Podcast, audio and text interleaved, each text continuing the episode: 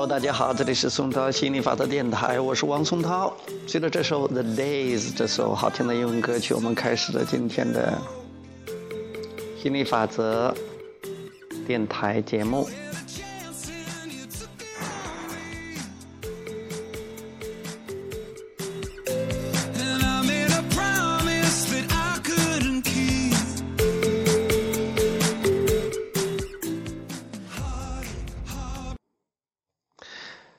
呃，在我们的宋涛心理法则群里面，有朋友问，就是说宇宙的资源是无限的，那节约怎么回事呢？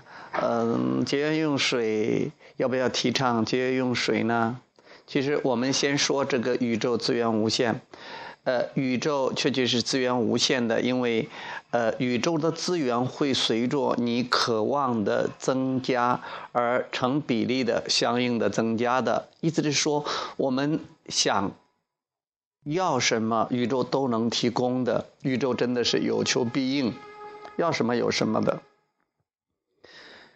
所以你不用担心匮乏的问题。就像我以前啊，我本来是在研究生是学习经济学的。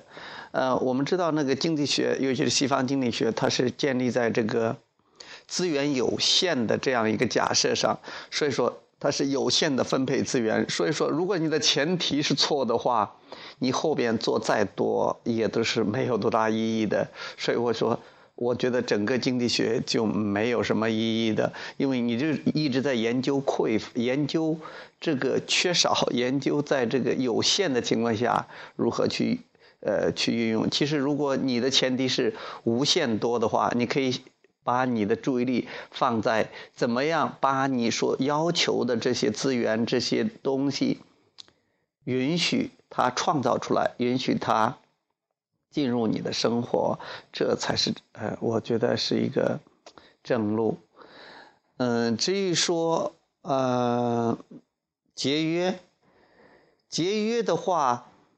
其实它不是件坏事，也不是什么好事，呃，如果你愿意节约啊，那你就是节约等于说是，呃，是有一点点限制，或者说是，呃，有节奏的去去使用、去消费资源。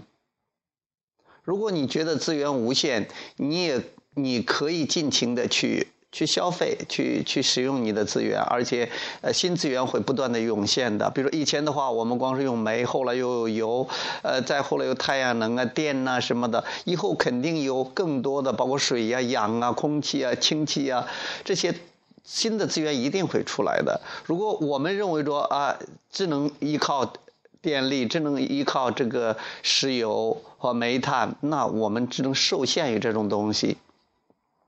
但是，如果你在这样的情况下，你在受限的情况下，你用这种节约的方式，呃，你如果感觉还可以，那也挺好的，不一定说是。但是最差劲的是说，你觉得资源很有限，资源很少，然后你又在那拼命的浪费，那跟你的渴、你的渴望跟你的信念是相反的，可能就比较难受吧。你资源用完了，也就没有了啊。但是如果你知道资源有限，你也同样可以有节奏的去使用这些资源，而不是说一下子把资源都都用光，那也是没有必要的。走走极端是是我没有必要。就像是说，你知道你以后呃。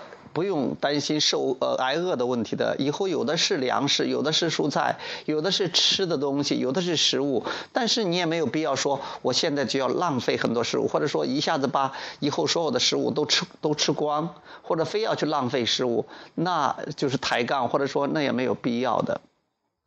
包括水，水的资源，你看呢？水里边的海，大海呀，这个这个这个降水啊，很多。其实水水源也真的是无限的，呃，但是没有，并不是说，呃，资源无限，你就要去呃，非得去浪费资源。其实也没有所谓的浪费，最大的浪费就是你你的抗拒。如果你呃，你渴望拥有一个东西，不管是消费一些东西，不管是水也好，车也好，金钱也好，你有允许它，那你就会源源不断的供给，所以你不会考虑到太多什么浪费啊、什么节约这样的问题，你只去享受，享受所要的。当然，在一个受限的信，呃，就说你在目前的这种这种状况下，在你的资源现有的资源情况下，你很好的、很合理的、很合理的利用你手头的资源，那也是种享受。那我觉得跟这个浪费、跟这个什么节约是没有什么关系的。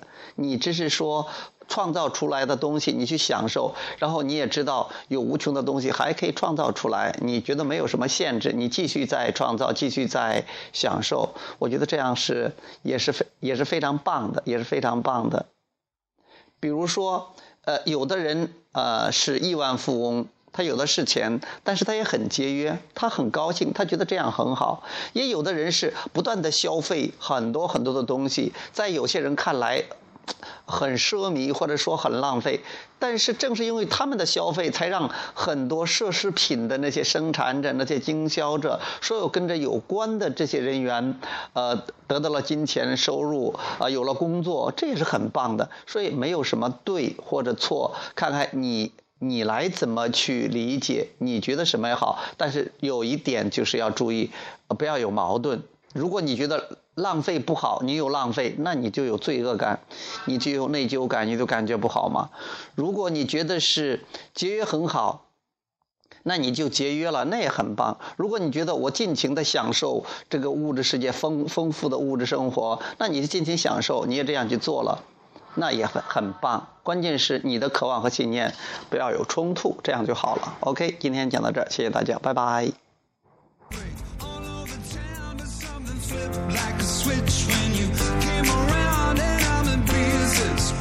up and